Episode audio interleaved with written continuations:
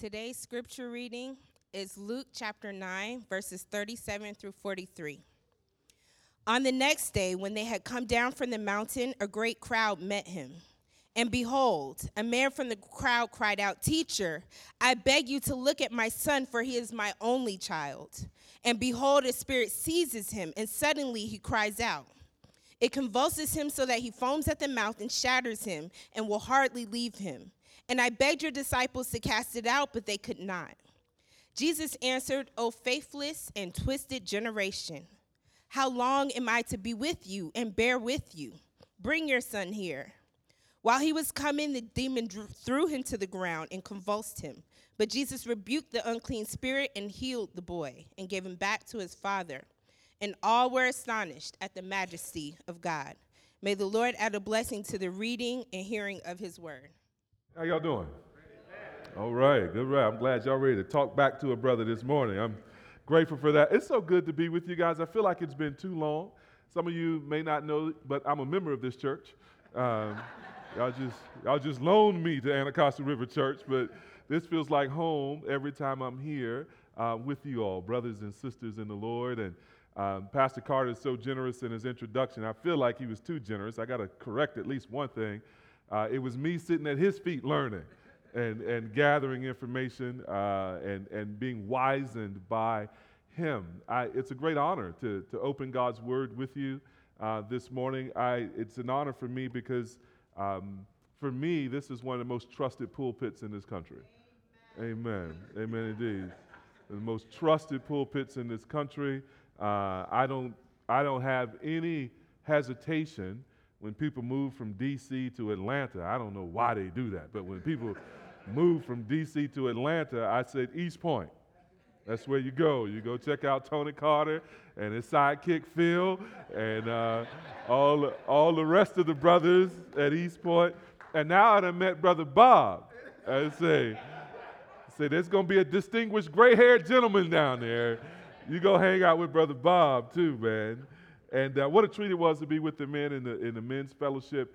Um, sisters, brothers, I, I trust you know this already, but there's a, the Lord's done a sweet work here in East Point a really sweet work. The fellowship was warm, it's joyful, it's a lot of laughter up to about 2 o'clock in the morning. a lot of laughter. Some of us too old to laugh that long anymore. We, we got to go on to bed, but the brothers was at it.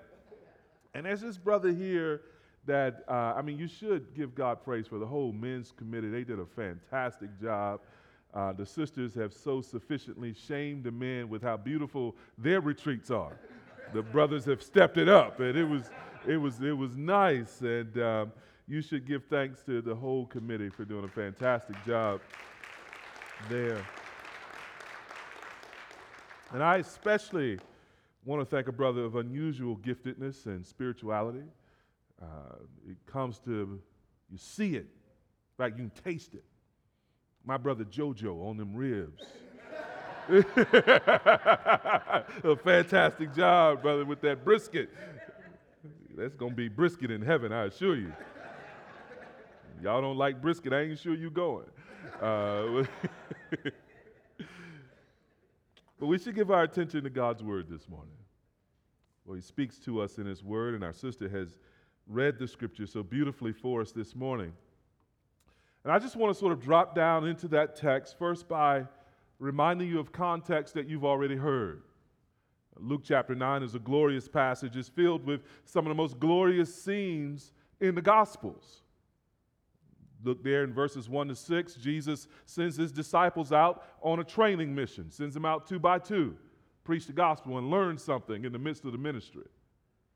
That moves then to the feeding of the 5,000 in verses 10 to 17. That that wonderful miracle we hear so much about from the time we are in Sunday school on into adulthood.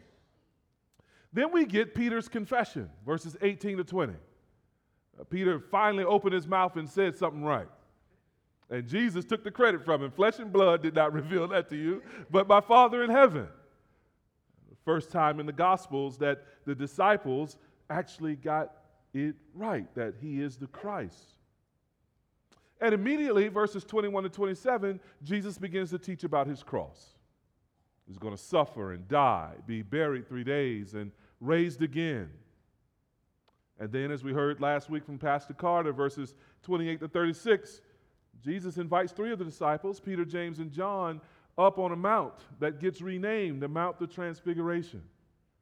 They see him in his glory. So our text opens, you'll see there, the first verse of our text, on the next day.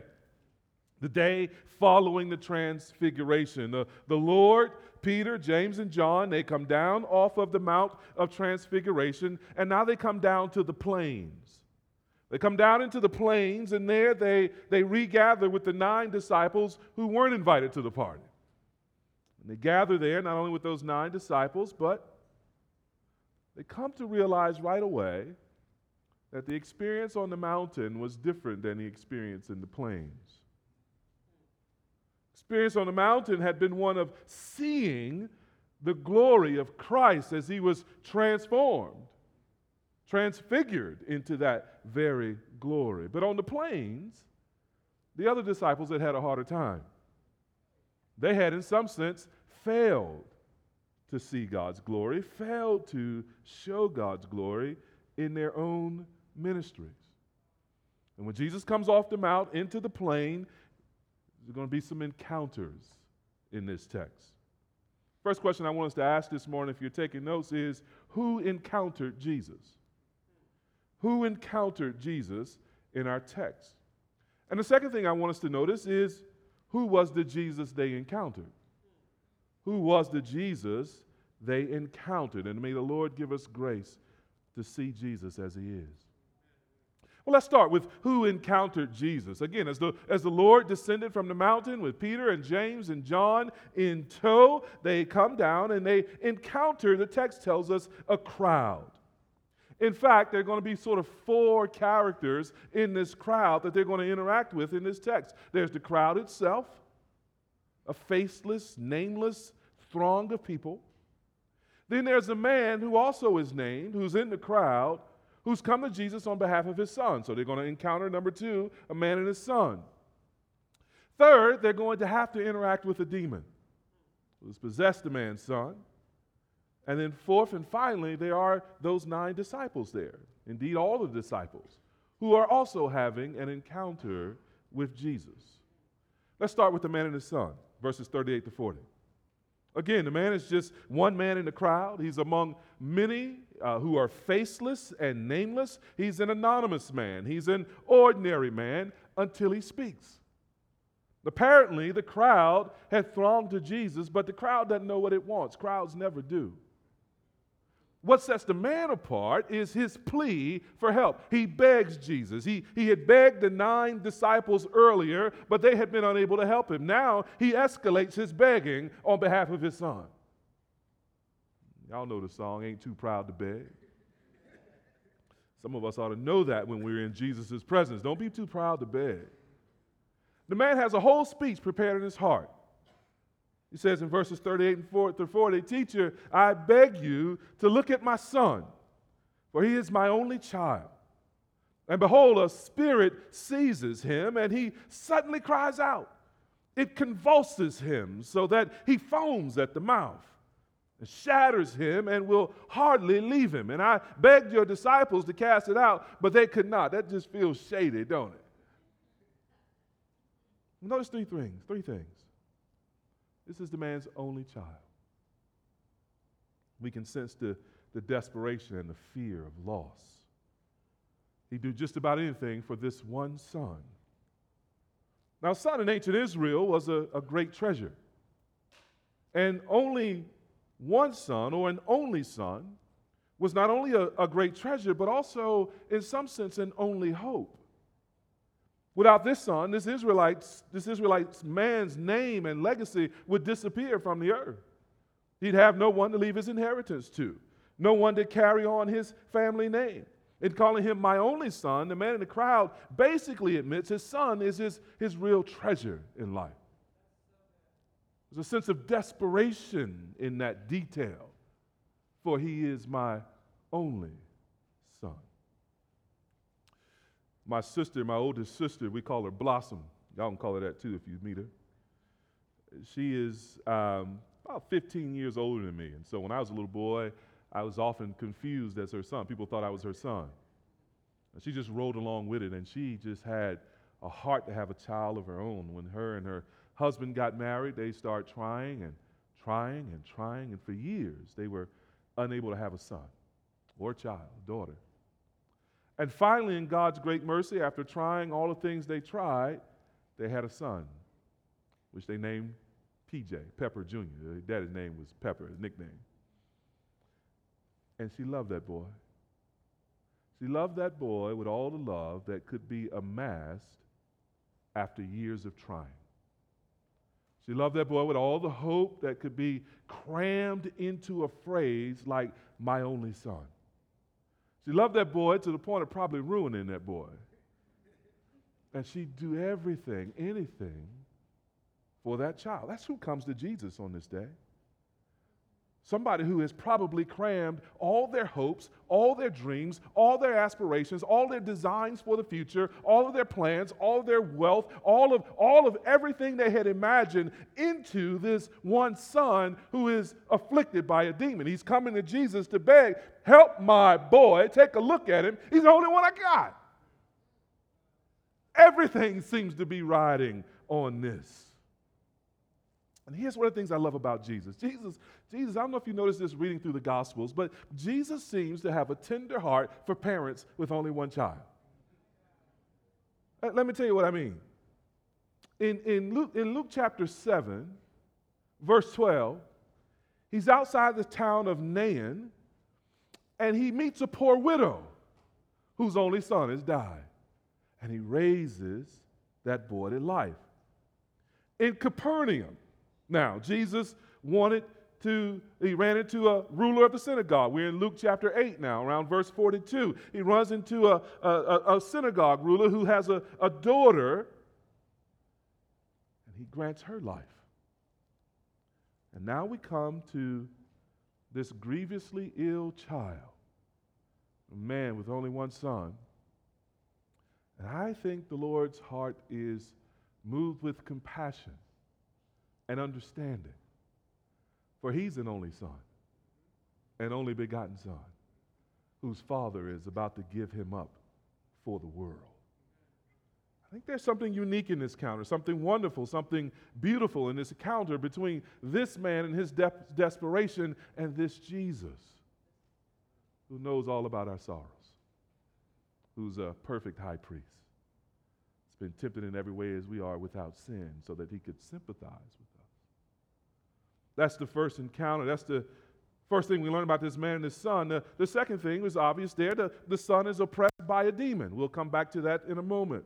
And thirdly, again, the man has begged his disciples, verse 40, but the disciples were unable to help. Imagine how hard it would have been to watch your only child go through this every day. Some of us don't have to imagine. We've been in the pediatric oncology ward with children every day fighting childhood leukemia or some other form of cancer. Some of us don't have to imagine. We have we know what it's like to raise a child with some kind of development challenge, or physical or, or mental, or some other debilitating disease. This dad would have been tortured by his powerlessness his inability to help the one he prizes most. Now he's trying to get help from others, but he, he comes up empty with the nine disciples. And so he's coming to Jesus with perhaps a, a, a mixture of disappointment and desperation. That's the first encounter I want to bring to your attention. Notice the second encounter. It's with the demon. Sometimes the gospel writers tell us what demons say in, in, dramatic scenes when they encounter Jesus. This time, Luke leaves the demons silent just as well. He wouldn't do anything but lie anyway. we have no doubt about this demon's nature, though. We see his maliciousness in the fact that he would attack a child. Satan ain't got no manners.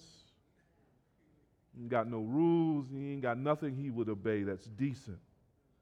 The demon revealed its malicious nature in the fact that it, it attacks the child, and the father says he hardly leaves him alone, won't give the child a break. It reveals its nature in, in how violently it tortured this boy. Notice the verbs that the father uses it seizes him, convulses him, shatters him, will hardly leave him alone. This is no epileptic fit that unbelieving Bible commentators want to imagine. This is demonic oppression.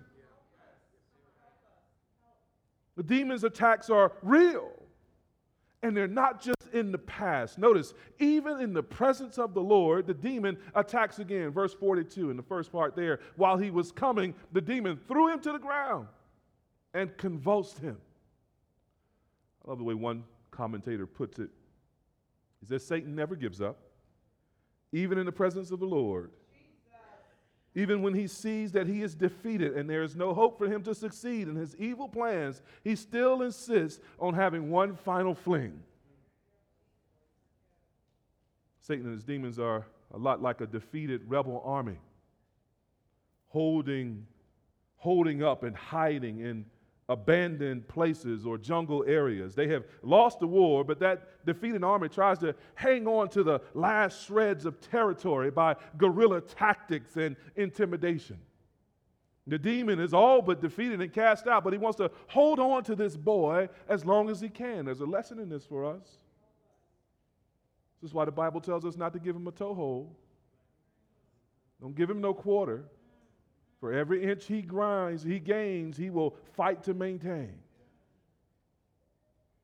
Stand against him, resist him so that he flees. Never think Satan will just let up on you or take it easy because he's defeated. He won't. He's too proud and too stubborn to let go. His hold must be broken. And God's people must stand in the victory that Jesus provides. So here we see this picture of a defeated enemy that, that won't stop, who's encountered now a superior power in Jesus Christ. We should consider the disciples too. They are having an encounter here with Jesus. The nine disciples on the plain, we've already seen, they, they could not cast out the demon. The, the disciples' inability may be understandable until we we read a text like Luke chapter 9, verses 1 and 2. Remember how this chapter starts. There, the Bible says, And he called the twelve together and gave them power and authority over all demons and to cure diseases. And he sent them out to proclaim the kingdom of God and to heal. Now, it seems like this is something they should have been able to do. Power means they had the ability, authority means they had the right. Right? They had both the ability and the right to cast out demons. At least they had been commissioned to do so as part of their training. And here, one wishes the disciples heard what commanding military officers often tell newly enlisted soldiers. They often remind them to remember your training. When the bullets start flying, remember your training. When stuff gets thick now, remember your training. Don't abandon your training. There's a reason we've trained you this way so that when things get hot, you still cool.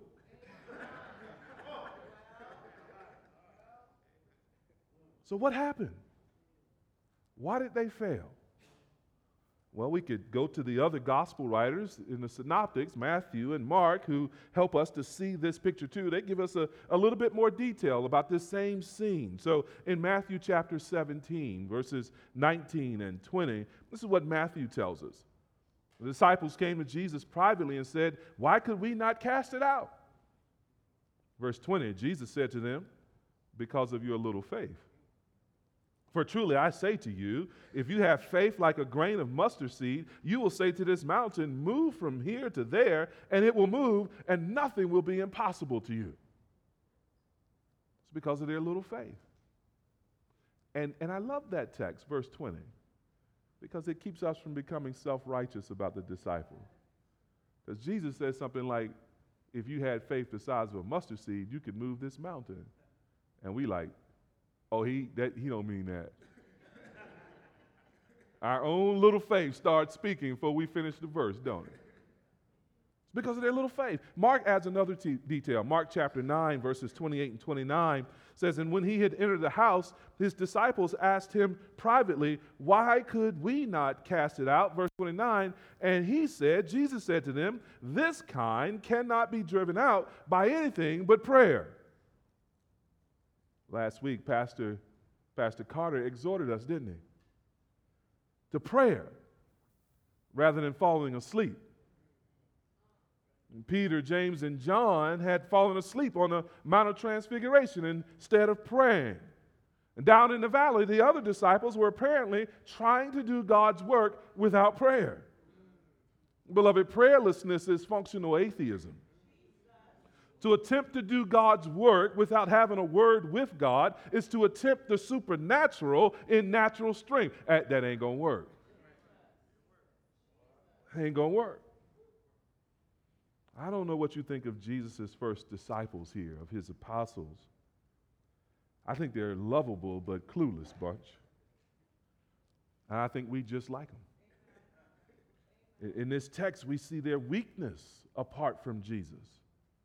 They had tried, I think sincerely, but they were unable to cast out the demon. They were trainees, but they were failing in their training. I love the apostles probably because, again, I see so much of myself in them. I, I read about their failures and I'm aware of how often I failed in ministry and in life. I see their powerlessness to deliver this boy from demonic oppression. And, and in that, I see my own powerlessness to deliver people from their sin, from their addictions of various sorts, from terrible relationships they shouldn't be in from sickness and disease. I read about these Jesus followers and I know we ain't no different.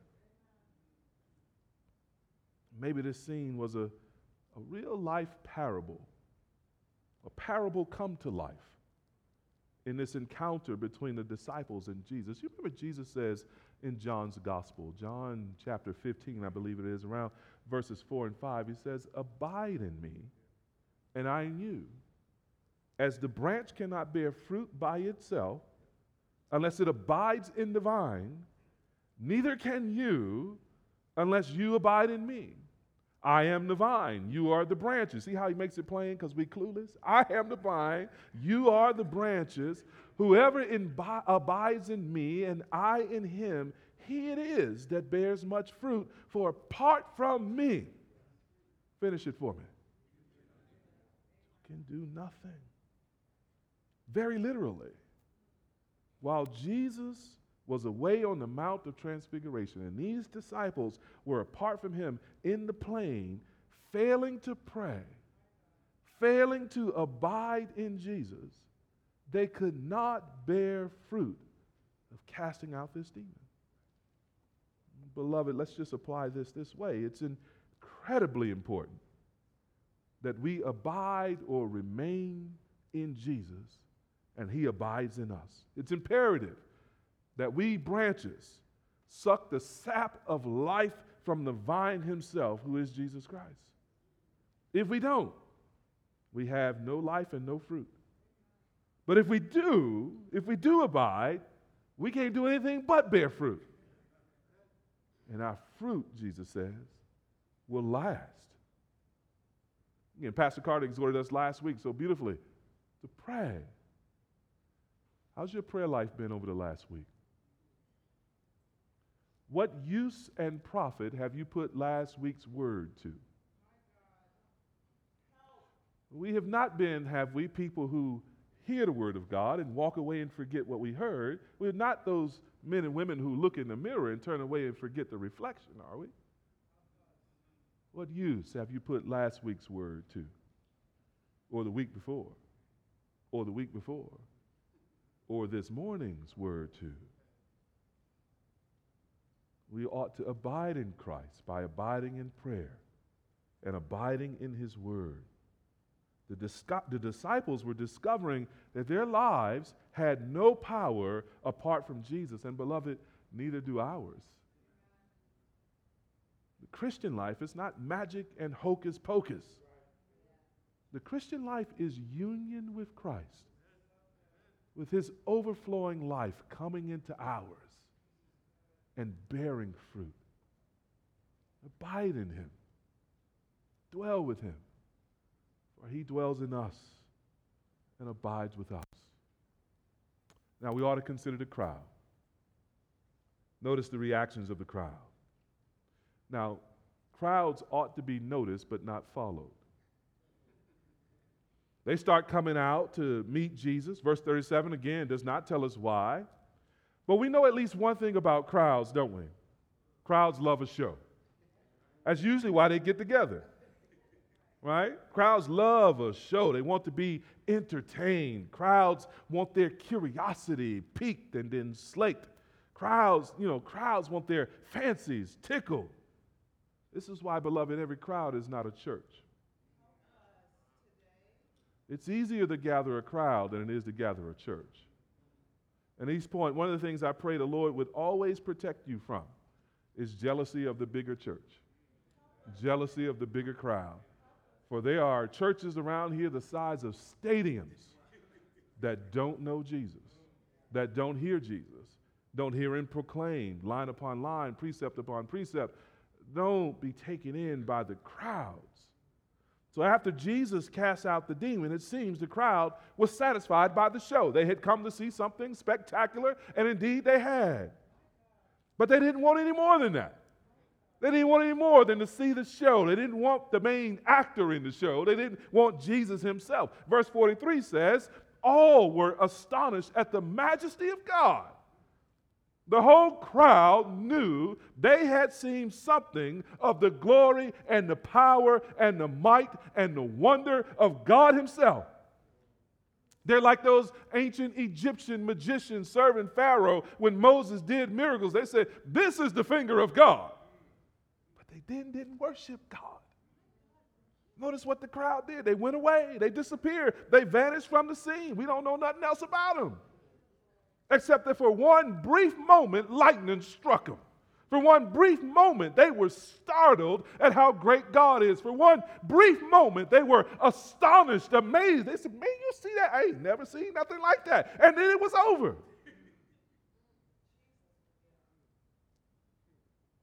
Here's what happens with every crowd they go away. They saw something that is not every day. And all they could muster was, notice, astonishment, not faith. Even though Jesus had rebuked them all for their lack of faith.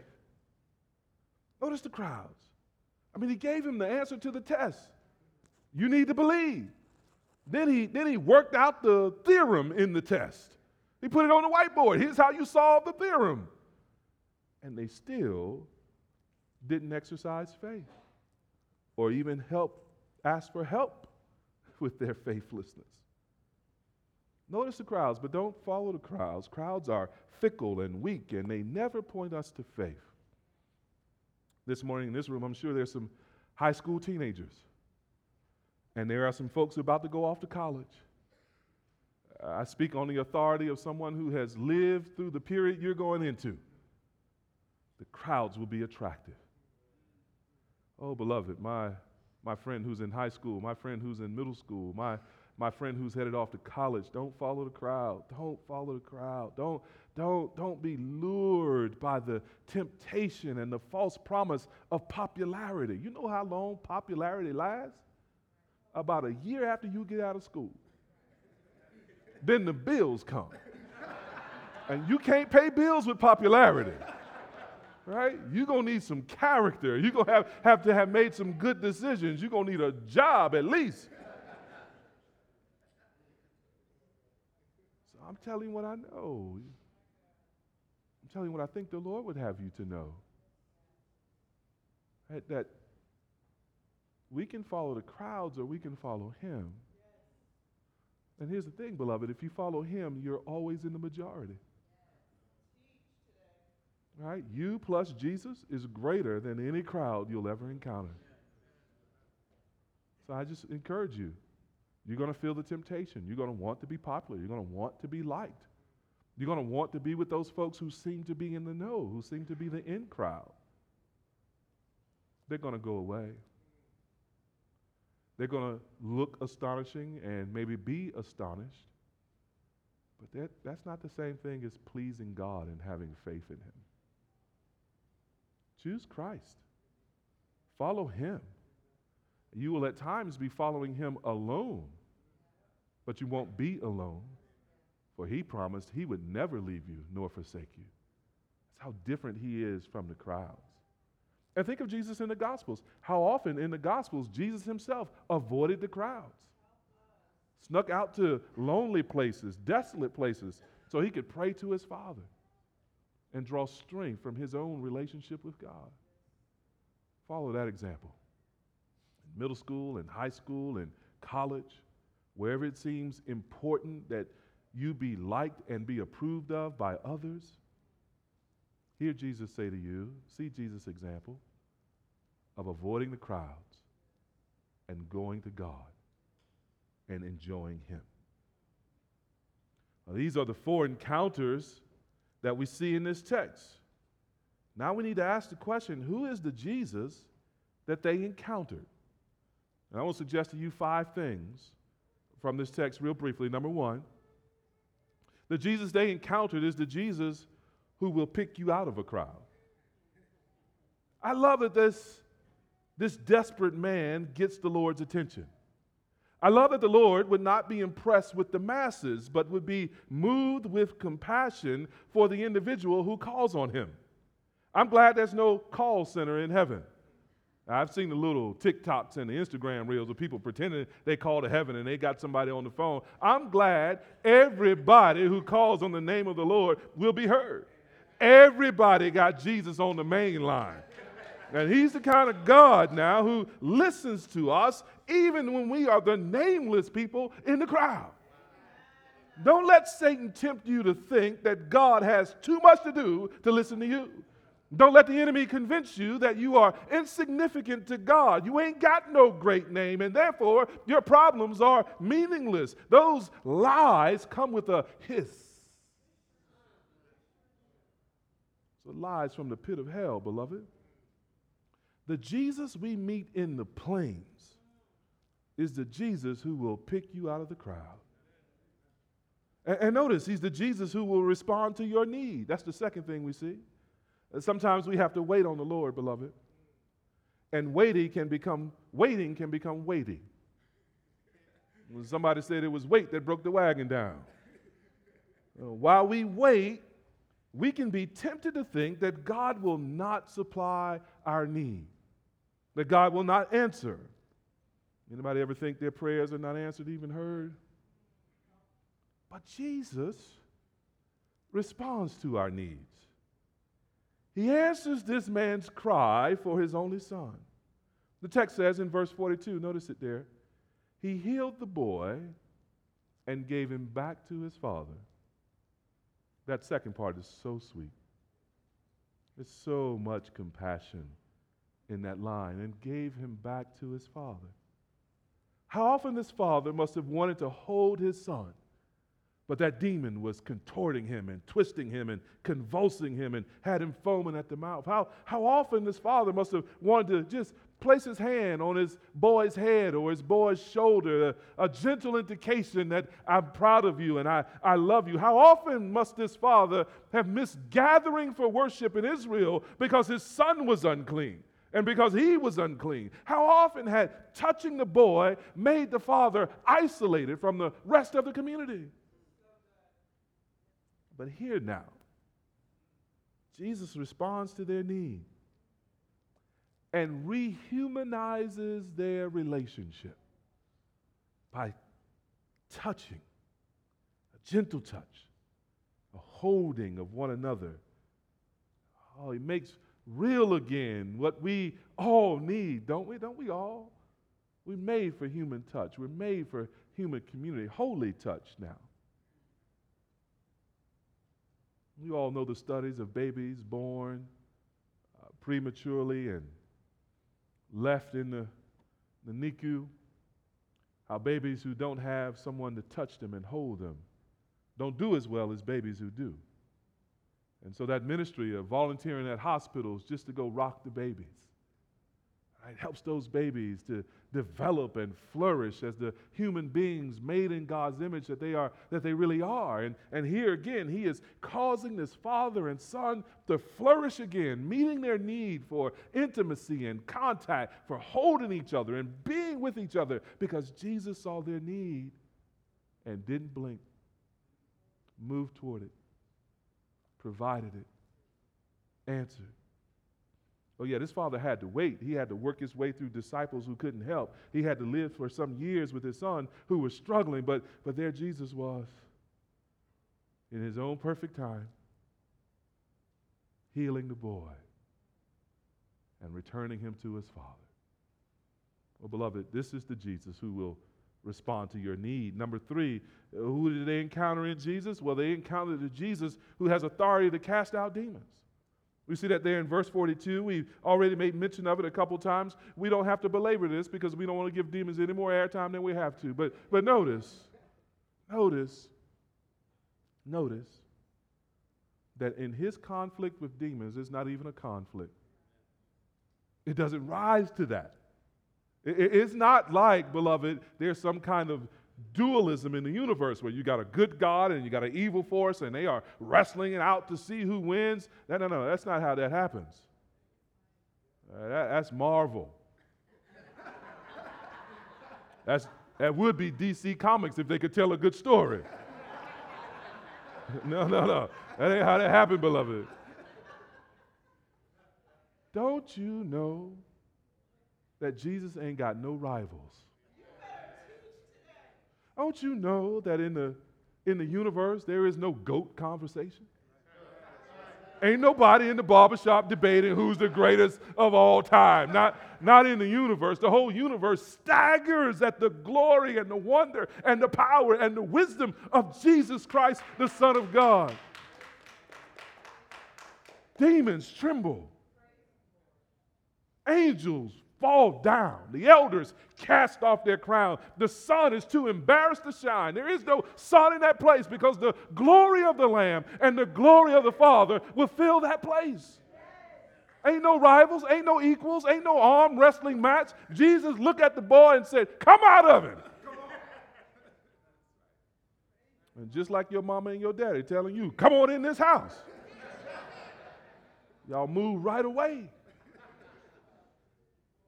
Oh, they, they met Jesus who has authority, beloved, the power and the right to rule over demons in his earthly incarnation. How much more does he have power and right? Does he have authority to rule the creation in his heavenly session, sitting at the right hand of the Father? I don't know who these people be talking about when they be talking about a powerless Jesus. I, I, I hadn't met that Jesus. Know who that Jesus is. That must be the Jesus of the Muslims or something. It ain't the Jesus of the Bible. I don't, I don't, I don't know who that Jesus is that's powerless. I had the privilege of sitting with a person the other day, and they were humbly, in some ways, humbly confessing their sin, but also in other ways, kind of struggling with the, the deeper sin of unbelief expressing to me that they didn't think that God would deliver them from this thing that they've been struggling with for so many years. I said, Stop it, man. God too strong. God too strong. Don't you know God is too strong for you to be sitting over there talking about He can't help me with this? He can't deliver me with this? I done had this so long, God must not be able to do anything with it. Stop it, man. You done forgot who Jesus is. You done forgot who God is. Ain't nothing too hard for God. Ain't nothing impossible for God. It's a God who called things into being before they existed. Have you thought about that? Things that did not exist obeyed God and became? Let me say it again. Have you thought about that? Things that did not exist obeyed God and became. God too strong. God, too strong. I don't know what you're needing from Him this morning. And I don't know how hard it feels from a human perspective. And I don't know if you're trying to do divine things in human strength. But I do know this God too strong. All power in his hands. This is the Jesus they meet in the plains. And this is the only real Jesus there is. One more thing, two more things. Uh, the Jesus they met, who did they meet? They met the Jesus who demands faith in himself. You see that there in verse 41? He gives them that rebuke. It's a rebuke that he's repeated a number of times in the Gospels, and, and here's another occasion to, to use it. He rebukes them for their, their unbelief. He rebukes them as a, a wicked generation, a, a, a period of people, a, a group of people who are defined by their, their unbelief. Every once in a while, it seems like the Lord and His humanity get a little tired of us, Pastor Carter. Ain't no wonder every once in a while we pastors get tired of the sheep too. and every once in a while you sheep get tired of the pastor. Even Jesus in his humanity could offer a holy and a strong rebuke. Because the most rational thing in the world, beloved, the most rational thing in the world is that we should believe in Jesus. I know there are people out there who are like, that's blind faith. They're the ones blind. Remember what the psalmist says in Psalm 19. He's describing the creation. He says that the creation declares the glory of God. The very things we look at, the trees and the birds, the, the green grass, the blue skies, and, all of that is, is shouting day after day in every language the glories and the wonders of God. The most rational thing in the world is to look and see that there is a world and to conclude it didn't come from nowhere. Somebody made it. And the most rational thing in the world is to believe in Jesus, who, as we see him in the Gospels, demonstrates that he is God's own Son, that he is God the Son. He forgives sins. He, he raises the dead. He heals the sick. He, he speaks to the wind, and the wind obeys. He, he walks on water. Who could do that but God? And I know, I know, I know, I know. The unbeliever says in his heart, This is the stories of men. But what men lie like this and die for it? You realize how radical it is that these men from the cradle who had heard the, the Hebrew Shema, Hear, O Israel, the Lord thy God, the Lord is one, had been raised from cradle into adulthood as Jewish men, celebrating the Sabbath, celebrating the law, keeping kosher, all the things. How radical and remarkable it is that in one day they left all of that and began a new religion. Not just one, not just two, for one or two can be in cahoots, but 120. What happened? They saw the resurrected Christ. They saw him die. They saw him bleed. They saw and heard him cry out. They saw him buried in the tomb, and then they saw the tomb empty, and then they saw him. They saw him pass through doors. They saw him say, Put your hand here in my wound. They saw him cooking fish. They saw him in his glory. It's the most rational thing in the world to believe in him.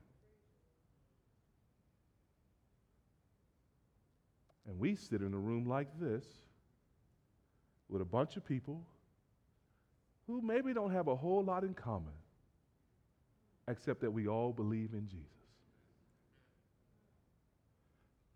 If you're here this morning, you're not a Christian, I just, this, I want to say this lovingly, but I, I want to say it. I have to put too fine a point on it. But do you know how arrogant you would have to be to deny the experience of everybody in this room who believes in Jesus? Who has walked with and experienced Jesus because he is alive, you know what kind of hubris it takes to say, all of y'all are wrong and I am right? To say that not only for everybody in this room, but now for Christians in every land for 2,000 years. It's often that people who aren't Christians look at us Christians and say, Y'all are so proud to think that Jesus is the only way.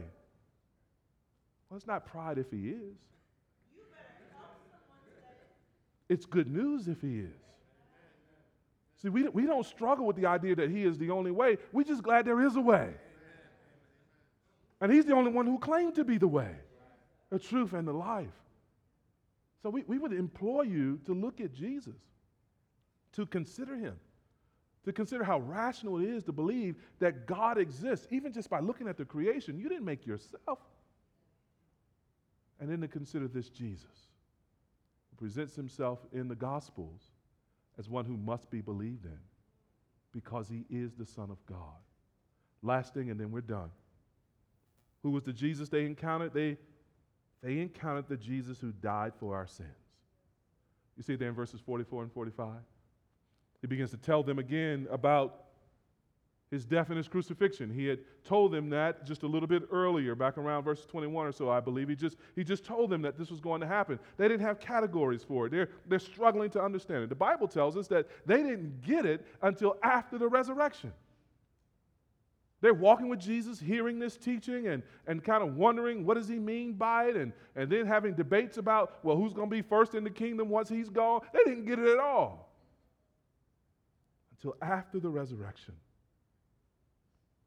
And this Jesus they encountered in the plains over 2,000 years ago is alive, sitting at the Father's right hand. That's right. If no nobody else praise him but you, brother, go ahead and praise him. Sitting at the Father's right hand. He has died, yes, for the sins of the world. He suffered the Father's punishment for us. And he was in a tomb, yes, for three days. But on the third day, because he was satisfied with Jesus' sacrifice. The Father raised him from the grave to new and glorious and eternal life. He appeared to his disciples one at a time, 12 at a time, 500 at a time. And he changed the world in his resurrection.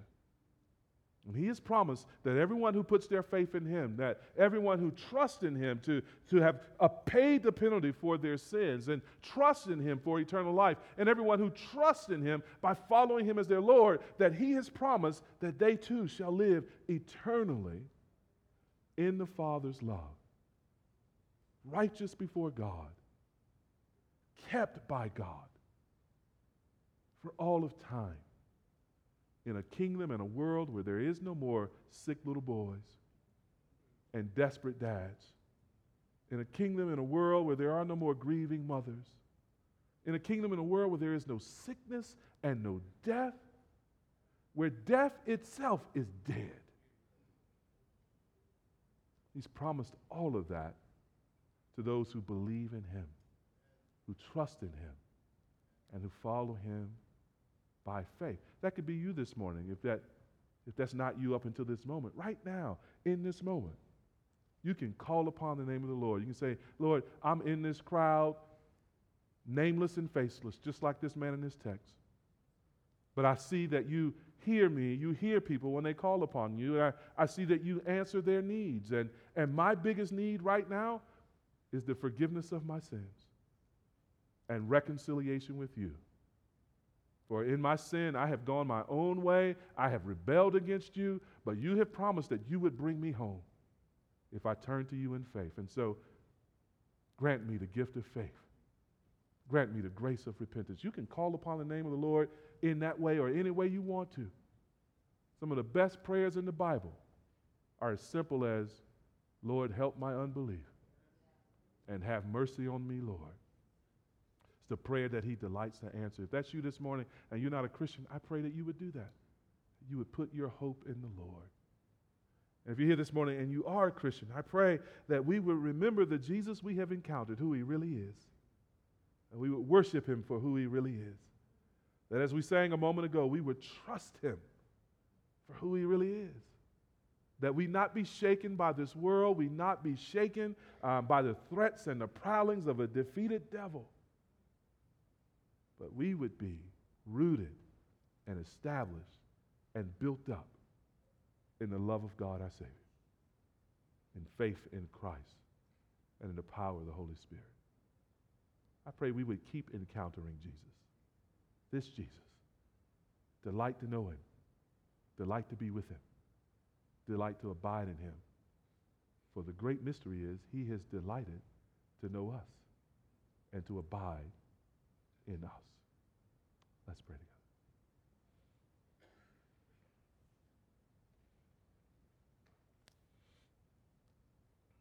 Father, we come to you as a people with no great name, anonymous in the crowds of humanity. We come to you as a people with need, various needs, some small, some great.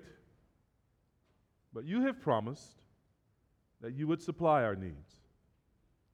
And we see, O oh Lord, how you take note of those who call upon you. And so we do now. We, we call upon your name. We ask, O oh Lord, that you would abide with us, abide in us, and that you would give us grace to abide in you, to abide in prayer, to abide in the reading of your word, the hearing and the preaching of your word, to abide in you in song, that you would inhabit our praises. And we pray that you would give us more of yourself, Lord, that you would allow us to sense more of your nearness, to sense more of your greatness, to sense and to enjoy more of your love, that we would press through the crowd and press through the distraction until we can press into you. And there we pray, satisfy us with your glory. Let us behold more of your greatness and be filled and let us yearn for yet more of your greatness and be filled and over and over and over give us yearning and fill us with yourself, we pray. In Jesus' name.